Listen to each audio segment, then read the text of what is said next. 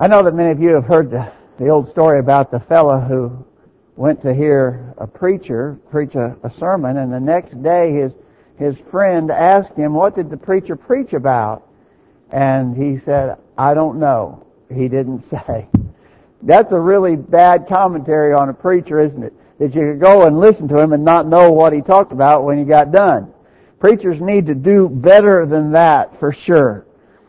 I think all of us here, if you were asked to name a preacher that you really liked to hear, either past or present, some some preacher that you really uh, respected, you you you know the guy, and you know the manner of his preaching, and you really appreciate that. I think we all have that sort of thing in mind. Preachers, there preachers are good, preachers are bad. Uh, we understand that. All preachers need to try to do their very best whenever they have an opportunity to present the Word of God. But on the other side of that coin, preachers are one aspect of the, of the teaching, learning process. But the other side of the coin is the listeners. Listeners have a duty too. It's not just all up to the preacher.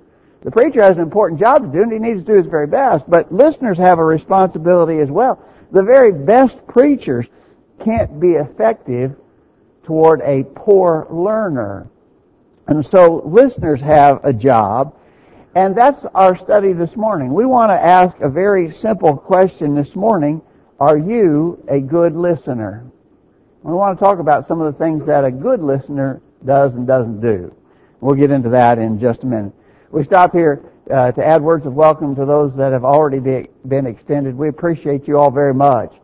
Uh, it's a, a cold, wintry morning in Middle Tennessee. We haven't had a lot of winter this winter, but we have it this morning and you have braved the elements and come out. And we appreciate you for that. Thanks for being here.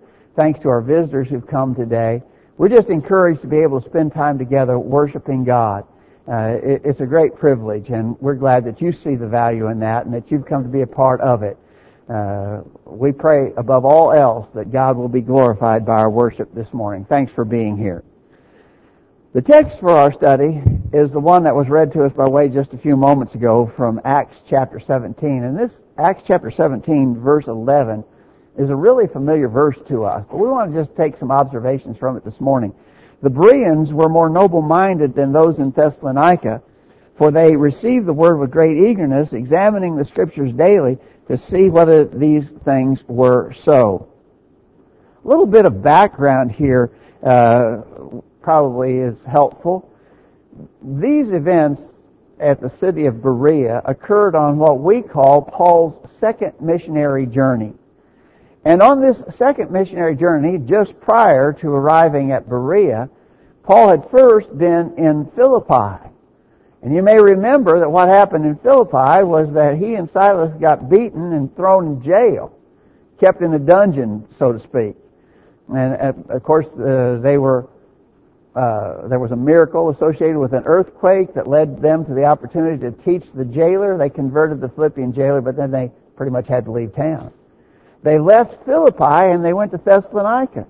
And there was a big uproar in Thessalonica as well, and they had to basically flee from Thessalonica uh, because their personal safety was at risk. And so they've just been having trouble everywhere they go. The, the truth of God's Word is, is being persecuted, but they continue preaching that message. So the contrast here in Acts chapter 17 verse 11, where it talks about more noble-minded, the Bereans were more noble-minded than those people back there in Thessalonica, where Paul and Silas had just been, uh, where they basically got run out of town. So that's what, that's sort of the, the background setting uh, for these considerations. Now, the first thing that we want to do is talk about a couple of things that good listeners do not do. First of all, good listeners or good hearers are not prejudiced. I think you have a full comprehension of the idea of being prejudiced, and actually that word sort of defines itself, doesn't it? Prejudged. You have everything, you, you've already prejudged. You have your mind already made up.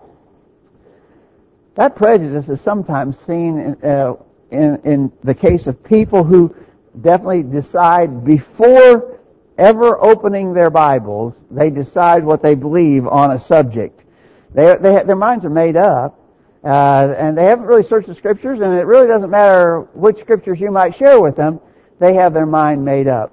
Sometimes you see that, for instance, in the case of people, Christians, who are determined that they are going to engage in mixed swimming. They're going to go. They're going to go to the swimming places. They're going to go to the swimming beaches. They're going to dress like the people of the world dress when they go there. And I don't care what you say about that. Their mind is already made up. Or maybe it's a young person who is determined they're going to go to the school dance. Maybe especially the, the prom. They're going to go to the prom. And, and although you may share some Bible verses uh, about the evils of modern dancing, their mind is made up. They're going to the prom. And you can't change that. That's a prejudiced mentality. Would you agree? Or maybe this prejudice is, is evidenced in the case of some people who are just so totally wedded to what they believe that they won't even consider that they might be wrong. And perhaps an example of that sort of thing would be someone who says, listen, I do what I do religiously because my parents did. Uh, my mother was one of the sweetest, dearest Christian women you ever knew, and she would, I mean, if she believed it, I believe it because she was so special. Or my my grandparents before them uh, they believe this. Therefore, I am going to believe this. Uh, they just they, they they completely link to what they already believe. They won't even consider something else.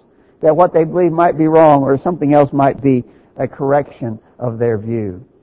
Or this prejudice mentality we're talking about, it might be evidenced in the kind of people who will uh, start with what they want to believe. In other words, I already know the conclusion that I want, and then they formulate passages to try to make it look like their conduct is justified. Uh, a good example of this sort of prejudice would be maybe the question of marriage, divorce, and remarriage.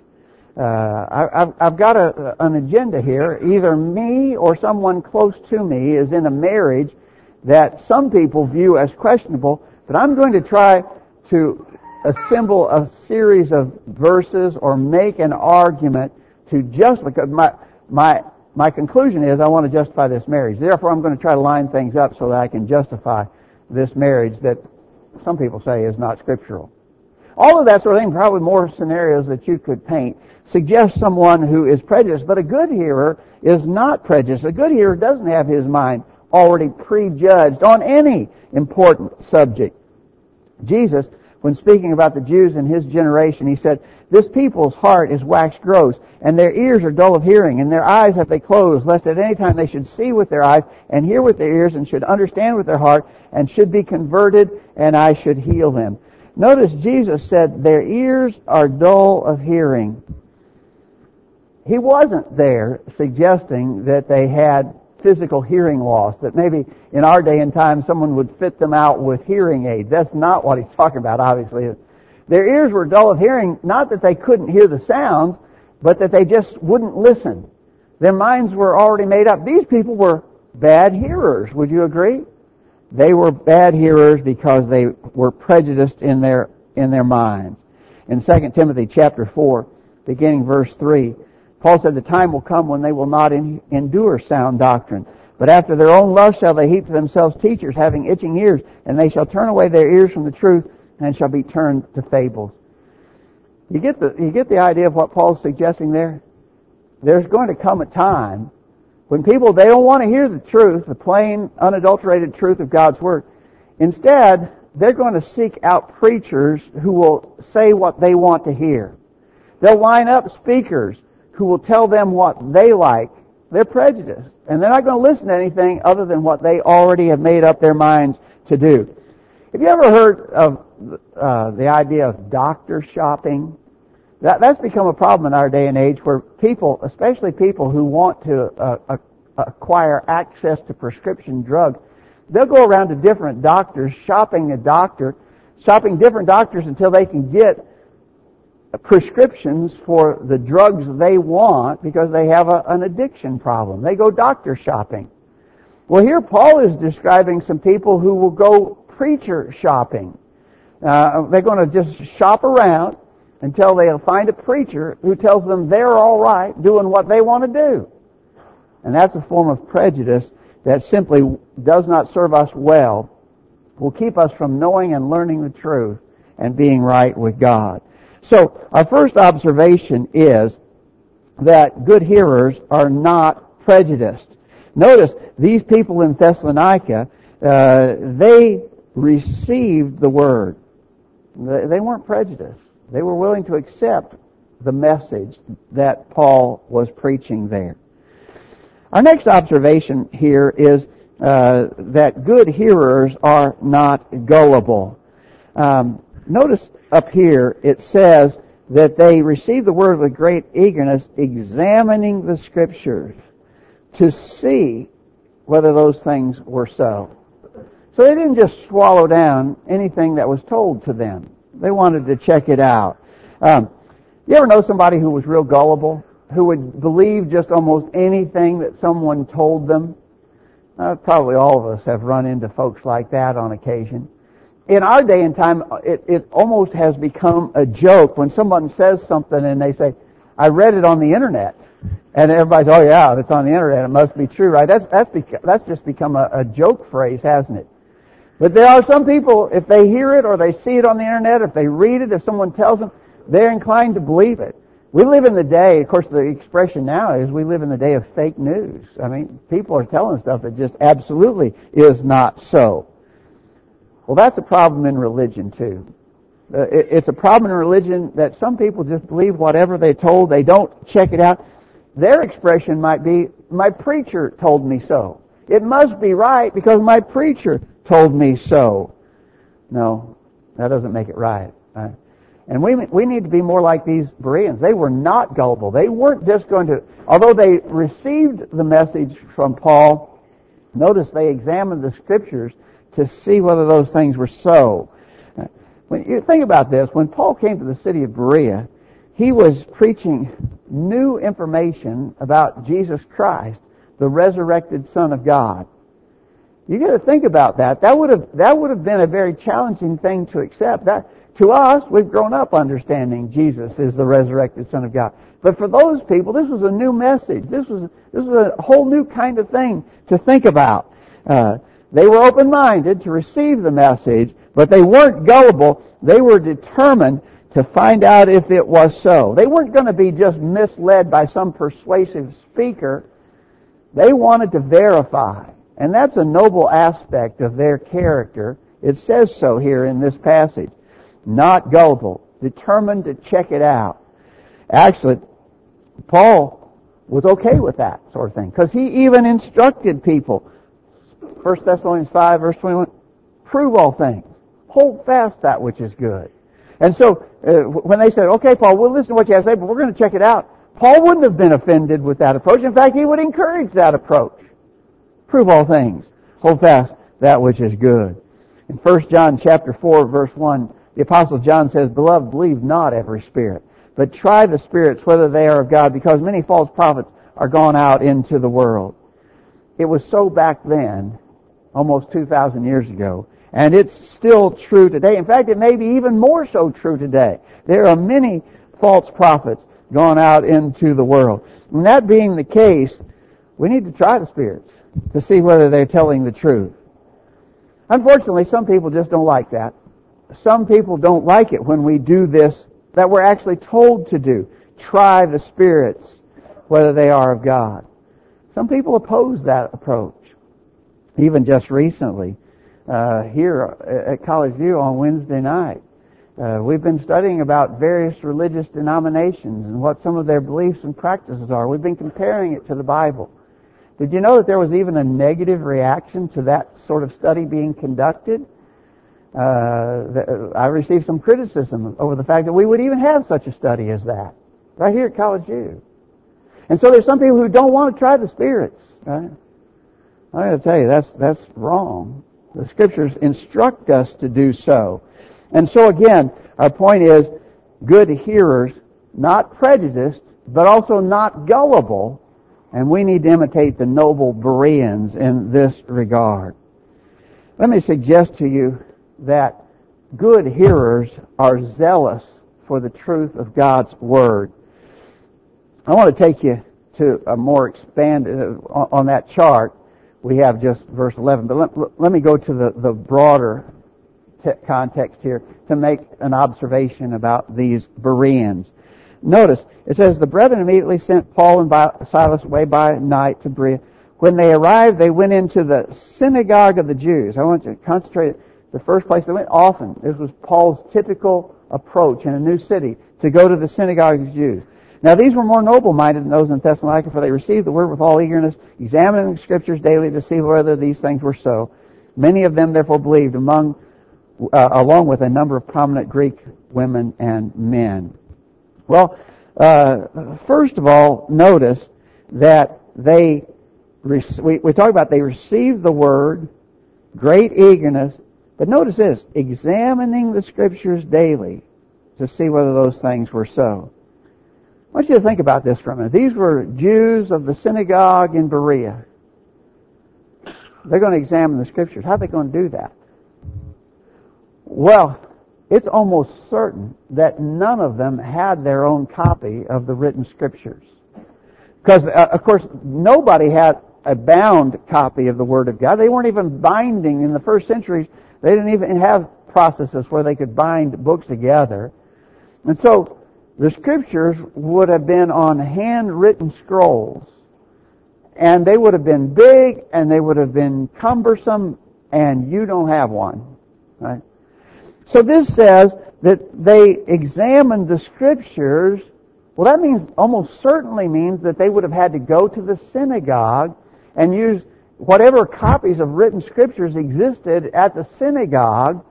That's where Jews assembled uh, on the Sabbath day in various cities. Uh, Jews in this city would have gotten together on a Sabbath day, and they would have read from a very precious, exclusive copy uh, of written scriptures. Again, we, as we said, they would have been large and, and they would have been cumbersome. They would not have had the chapter and verse divisions that we have in our Bibles today. I did a little reading about that. Did you know that the, the chapter divisions uh, in our Bibles today originated with a Catholic bishop named Langton in 1227? They didn't have chapter divisions until they were added in 1227. The verses uh, that divide the chapters up weren't added until the Geneva Bible was printed in 1560. And so chapter and verse divisions are are a new thing. Uh, we have them, but they didn't have them back then. They would have these big scrolls, and they would have had to search through those scrolls. Couldn't go, uh, uh, couldn't, they couldn't say, for instance, of the book of Isaiah. They get this big scroll. It's a handwritten copy of Isaiah. Go to, go to chapter 53. It talks about the, the suffering Savior. They don't have chapter 53. They're going to have to search through that whole scroll to find that text that talks about the suffering Savior. And so searching the scriptures uh, or examining the scriptures would have been a very challenging text, a very challenging test or, or assignment for them. But notice, they were doing it daily. Daily. So on a daily basis, they were so determined to, to, know the truth that on a daily basis, very likely, they would have to travel to the synagogue location, get out those handwritten scrolls of the Old Testament and search through them diligently to find out if the prophecies of the Messiah actually fit up with what Paul was telling them about Jesus Christ. Pretty, pretty daunting task. All of, say all of that to say simply they were zealous to know the truth. What about us? We have such free and open access to the Bible. All of us have Bibles. All of our kids have Bibles. We have multiple copies of the Bible. We got Bibles in different English translations.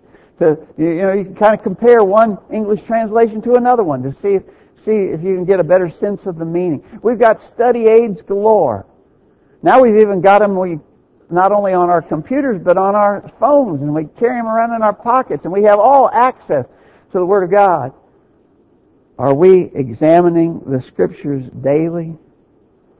These Bereans were noble because they were, they were good hearers in that sense. They were very zealous to know the truth of God. And then let me suggest to you that good hearers are also doers Go back to that text, the broader text from Acts chapter 17 again, and notice after they had examined the scriptures to see whether those things were so, many of them therefore believed. And so they accepted the truth that they had heard. This is really a simple point, but such a necessary point. Good hearers take to heart the message when they hear it. They're, they're, they're not prejudiced. They will consider. But they're not gullible. You're going to have to convince them. They're going to, but they're zealous. They're going to work really hard to figure out what the truth is. And when that process has reached its fruition, they're going to apply the message that they heard. Good hearers take to heart the message. Consider again these Bereans. In becoming believers, that is, believers in the Lord Jesus Christ, I want you to think for a minute about the kind of things that they would have had to give up. Right? They had to give up a lot to be a believer in Jesus Christ. We remember we already said that this was taking place among those who were at the synagogue of the Jews. These were Jews. And so, if they're going to believe in Jesus Christ, they're going to have to give up their practice in the Jews' religion. This is a whole different thing, right? The law of Moses has been abolished. The observance of Jewish practices has been ended. They're going to have to stop doing that and start doing something entirely different. It's hard to change. It's really hard to change. They're going to make that change because they're committed to the truth of God. But to tell you something else.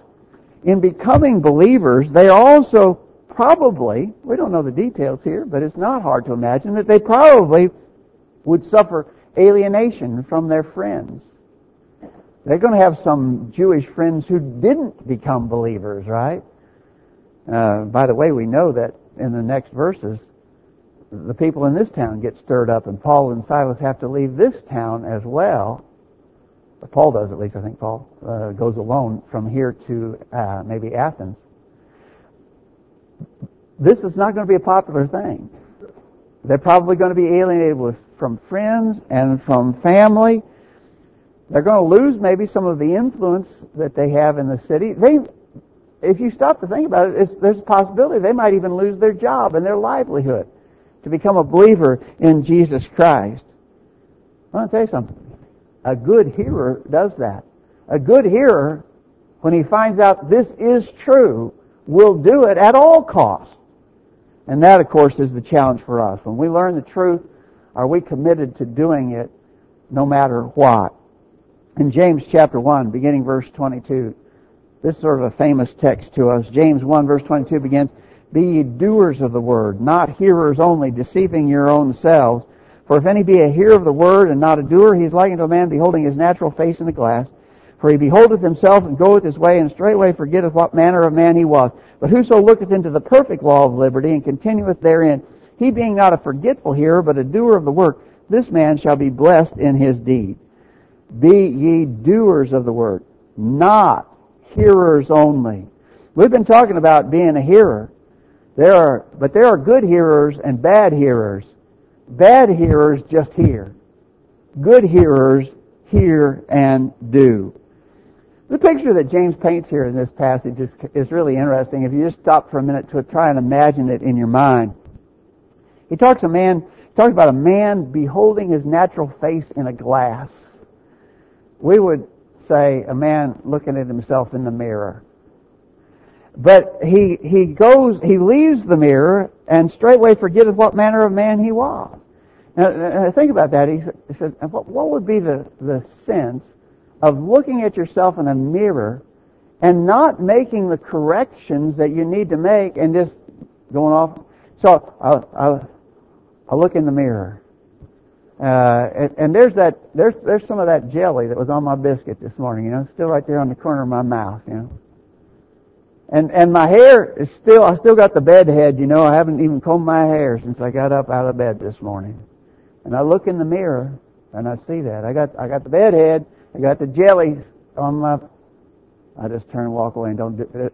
I don't take time to wipe the jelly off. I don't take time to comb my hair. Well, that doesn't even make sense, right? That's silly. Nobody would do that. James says, though, that if you look into the perfect law of liberty and see yourself there, you see what's wrong, you see the corrections that you need to be making, but you just turn and walk away without doing anything, he says that's just like looking in the mirror and not correcting what you see in the mirror. We need to understand that good hearers, when they learn the truth, do what the truth instructs them to do. And so here's a familiar passage to us, I think. Acts 17 verse 11, it talks about the Bereans, more noble than the people in Thessalonica where Paul just got ran out of town. And the reason why they were noble, they received the word. In other words, they were, they were open-minded, willing to hear what was said. They received the word with eagerness, but not gullible. They searched the scriptures to see whether those things were so. They examined the scriptures daily. They're very zealous to know the truth, and when they found the truth, they became believers. These are good hearers in Thessalon, in uh, Berea rather. These are good hearers in Berea. Are you a good hearer? Are we good hearers of the message of God's Word? Certainly we need to be. And good hearers do what, what the Word of God teaches them to do. And we'll use that to simply lead us to our invitation song. Have you done what God's Word tells you to do? First of all, have you become a Christian? The Word of God simply says, hear, believe, repent, confess, be baptized for the remission of sins. You've heard that. Will you do that? If you, if you are of accountable age and understanding, if you've not done that, you need to make that decision without delay. If you're a Christian already, but you've not been faithful to the Lord, the scriptures tell us to come back to Him through repentance, confession, and prayer. If you need to do that, we're anxious to assist you in that way too. If we can help, let us know while we stand and sing this song.